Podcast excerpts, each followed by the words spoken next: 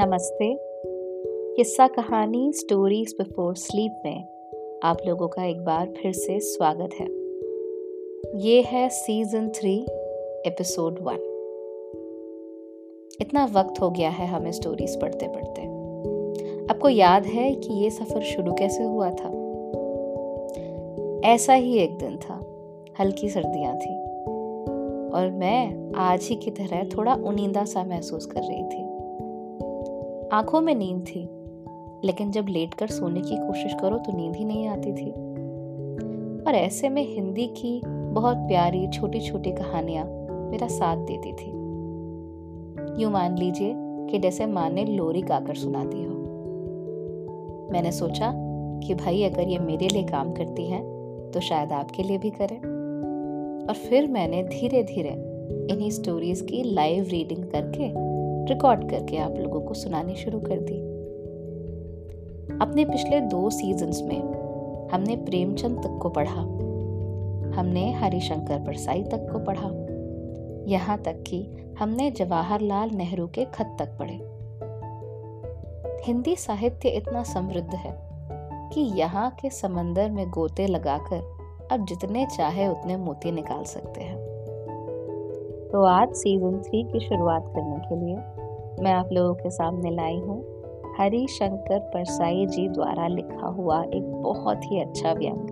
जिसका नाम है अपनी अपनी बीमारी। इस व्यंग में परसाई जी बात करेंगे टैक्स की बीमारी के बारे में। जो कि जिसको लगती है, वो भी परेशान, और जिसको ना लगे, वो भी परेशान। लेकिन आज ये कहानियाँ ढूंढते ढूंढते मेरे सामने अमीर खुसरो की कुछ पहेलियाँ आ गई। तो मैंने सोचा कि क्यों ना एक पहेली आपसे भी पूछ ली जाए। पहेली है, एक नार ने अचरज किया, सांप मार पिंजरे में दिया। जो जो सांप ताल को खाए, सूखे ताल सांप मरी जाए। अमीर खुसरो ने जब ये पहेली लिखी तो किस चीज़ के बारे में लिखी होगी भला? आप सोचिए। तब तक मैं आपको कहानी पढ़कर सुनाती हूँ। और एपिसोड के एंड में हम ये जानेंगे कि आखिर अमीर खुसरो किसकी बात कर रहे थे।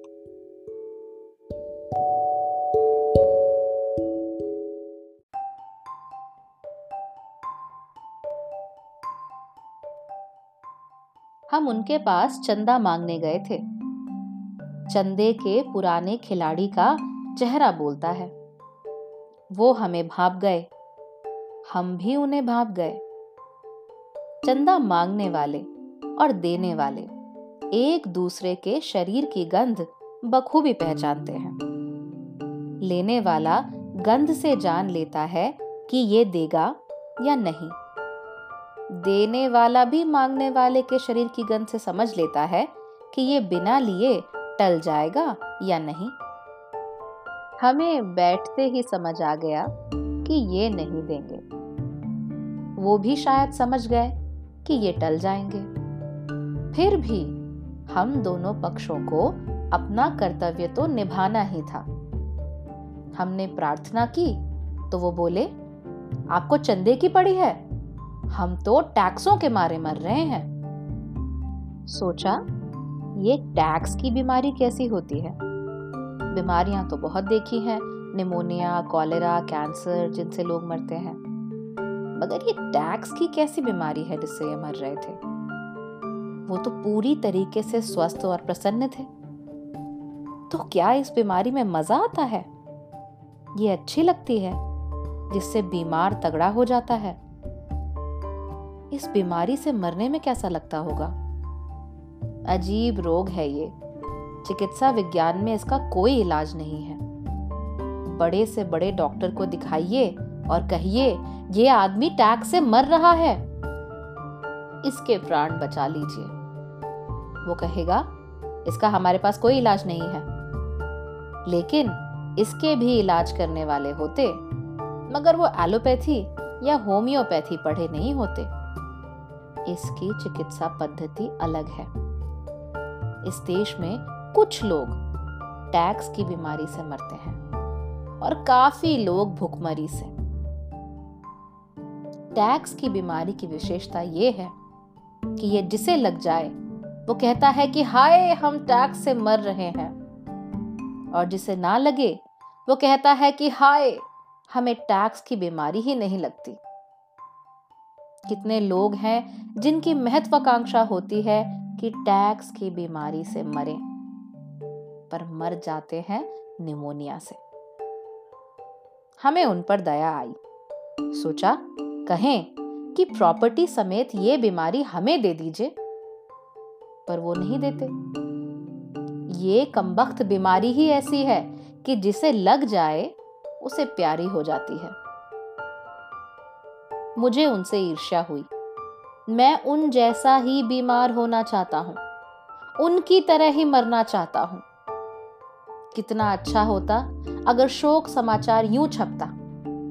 बड़ी प्रसन्नता की बात है कि हिंदी के व्यंग लेखक हरिशंकर परसाई टैक्स की बीमारी से मर गए। वो हिंदी के प्रथम लेखक हैं जो इस बीमारी से मरे। इस घटना से समस्त हिंदी संसार गौरवान्वित है।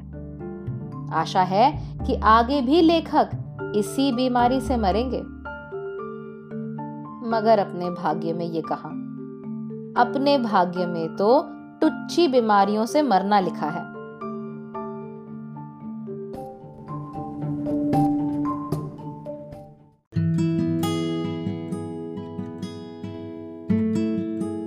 उनका दुख देखकर मैं सोचता हूँ कि दुख भी कैसे कैसे होते हैं। अपना अपना अलग दुख होता है।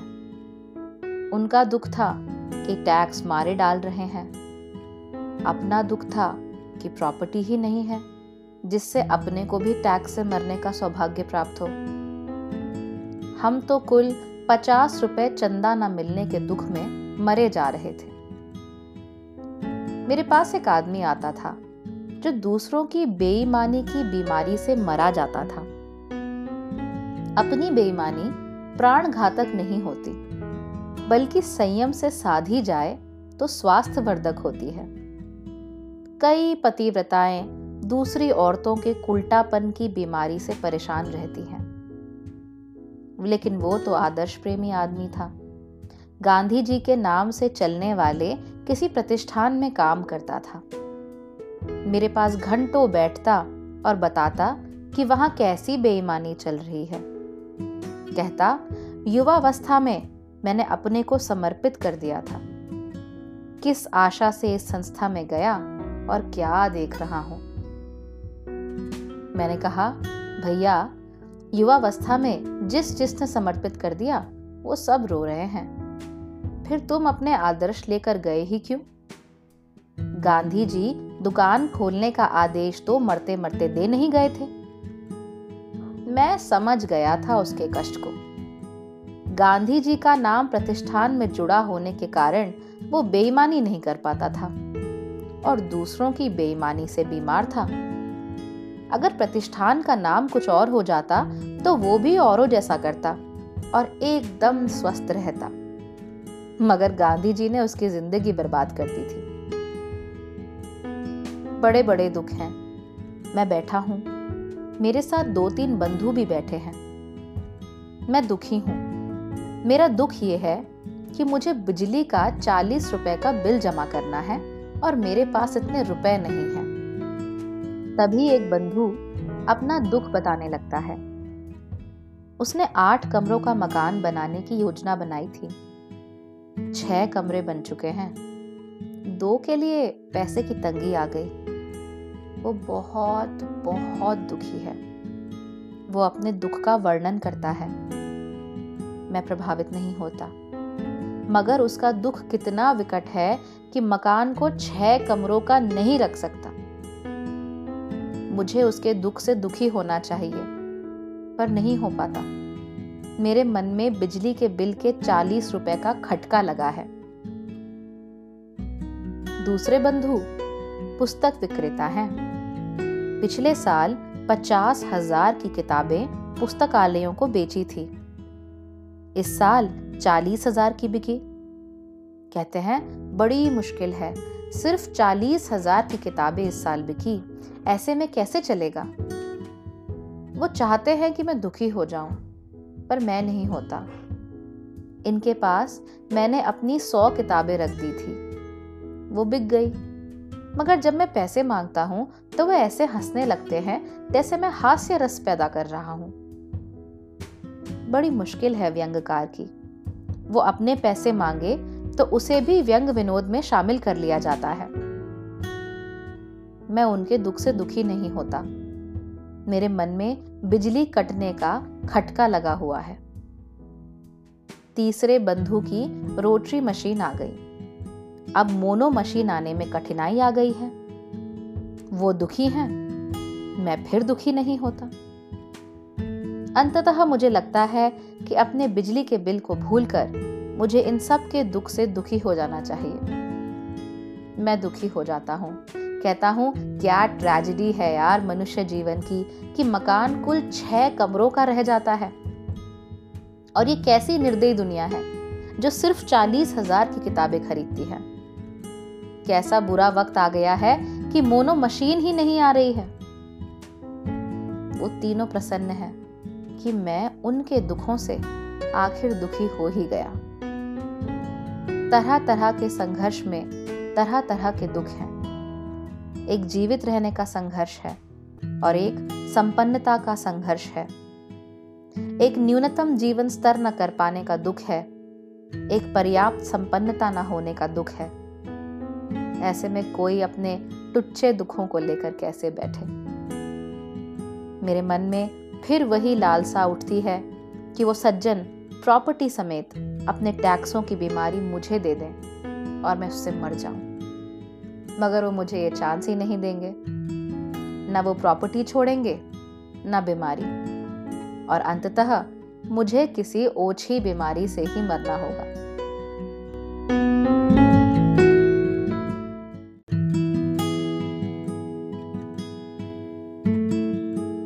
उनका दुख देखकर मैं सोचता हूँ कि दुख भी कैसे कैसे होते हैं। अपना अपना अलग दुख होता है। उनका दुख था कि टैक्स मारे डाल रहे हैं। अपना दुख था कि प्रॉपर्टी ही नहीं है, जिससे अपने को भी टैक्स से मरने का सौभाग्य प्राप्त हो। हम तो कुल पचास रुपए चंदा न मिलने के दुख में मरे जा रहे थे। मेरे पास एक आदमी आता था। जो दूसरों की बेईमानी की बीमारी से मरा जाता था। अपनी बेईमानी प्राण घातक नहीं होती, बल्कि संयम से साधी जाए तो स्वास्थ्य वर्धक होती है। कई पतिव्रताएँ दूसरी औरतों के कुल्टापन की बीमारी से परेशान रहती हैं। लेकिन वो तो आदर्श प्रेमी आदमी था। गांधी जी के नाम से चलने वाले किसी प्रतिष्ठान में काम करता था। मेरे पास घंटों बैठता और बताता कि वहाँ कैसी बेईमानी चल रही है। कहता, युवावस्था में मैंने अपने को समर्पित कर दिया था। किस आशा से इस संस्था में गया और क्या देख रहा हूँ? मैंने कहा, भैया, युवावस्था में जिस जिसने समर्पित कर दिया, वो सब रो रहे हैं। फिर तुम अपने आदर्श लेकर गए ही क्यों? गांधी जी दुकान खोलने का आदेश तो मरते मरते दे नहीं गए थे। मैं समझ गया था उसके कष्ट को। गांधी जी का नाम प्रतिष्ठान में जुड़ा होने के कारण वो बेईमानी नहीं कर पाता था और दूसरों की बेईमानी से बीमार था। अगर प्रतिष्ठान का नाम कुछ और हो जाता तो वो भी औरों जैसा करता और एकदम स्वस्थ रहता। मगर गांधी जी ने उसकी ज़िंदगी बर्बाद कर दी थी। बड़े बड़े दुख हैं। मैं बैठा हूँ। मेरे साथ दो तीन बंधु भी बैठे हैं। मैं दुखी हूँ।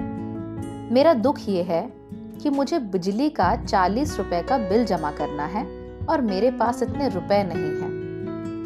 तभी एक बंधु अपना दुख बताने लगता है। उसने आठ कमरों का मकान बनाने की योजना बनाई थी। छह कमरे बन चुके हैं। दो के लिए पैसे की तंगी आ गई। वो बहुत बहुत दुखी है। वो अपने दुख का वर्णन करता है। मैं प्रभावित नहीं होता। मगर उसका दुख कितना विकट है कि मकान को छह कमरों का नहीं रख सकता। मुझे उसके दुख से दुखी होना चाहिए, पर नहीं हो पाता। मेरे मन में बिजली के बिल के चालीस रुपए का खटका लगा है। दूसरे बंधु, पुस्तक विक्रेता हैं। पिछले साल पचास हज़ार की किताबें पुस्तकालयों को बेची थी। इस साल चालीस हज़ार की बिकी। कहते हैं, बड़ी मुश्किल है। सिर्फ़ चालीस हज़ार की किताबें इस साल बिकी। ऐसे में कैसे चलेगा? वो चाहते हैं कि मैं दुखी हो जाऊँ, पर मैं नहीं होता। इनके पास मैंने अपनी सौ किताबें रख दी थी। वो बिक गई। मगर जब मैं पैसे माँगता हूँ तो वे ऐसे हंसने लगते हैं जैसे मैं हास्य रस पैदा कर रहा हूँ। बड़ी मुश्किल है व्यंगकार की। वो अपने पैसे मांगे तो उसे भी व्यंग विनोद में शामिल कर लिया जाता है। मैं उनके दुख से दुखी नहीं होता। मेरे मन में बिजली कटने का खटका लगा हुआ है। तीसरे बंधु की रोटरी मशीन आ गई। अब मोनो मशीन आने में कठिनाई आ गई है। वो दुखी हैं, मैं फिर दुखी नहीं होता। अंततः मुझे लगता है कि अपने बिजली के बिल को भूलकर मुझे इन सब के दुख से दुखी हो जाना चाहिए। मैं दुखी हो जाता हूँ। कहता हूँ, क्या ट्रेजिडी है यार मनुष्य जीवन की, कि मकान कुल छह कमरों का रह जाता है। और ये कैसी निर्दयी दुनिया है, जो सिर्फ़ चालीस हज़ार की किताबें खरीदती है। कैसा बुरा वक्त आ गया है कि मोनो मशीन ही नहीं आ रही है। वो तीनों प्रसन्न है कि मैं उनके दुखों से आखिर दुखी हो ही गया। तरह तरह के संघर्ष में, तरह तरह के दुख हैं। एक जीवित रहने का संघर्ष है और एक संपन्नता का संघर्ष है। एक न्यूनतम जीवन स्तर न कर पाने का दुख है, एक पर्याप्त संपन्नता न होने का दुख है। ऐसे में कोई अपने टुच्चे दुखों को लेकर कैसे बैठे। मेरे मन में फिर वही लालसा उठती है कि वो सज्जन प्रॉपर्टी समेत अपने टैक्सों की बीमारी मुझे दे दें और मैं उससे मर जाऊँ। मगर वो मुझे ये चांस ही नहीं देंगे। ना वो प्रॉपर्टी छोड़ेंगे, ना बीमारी। और अंततः मुझे किसी ओछी बीमारी से ही मरना होगा।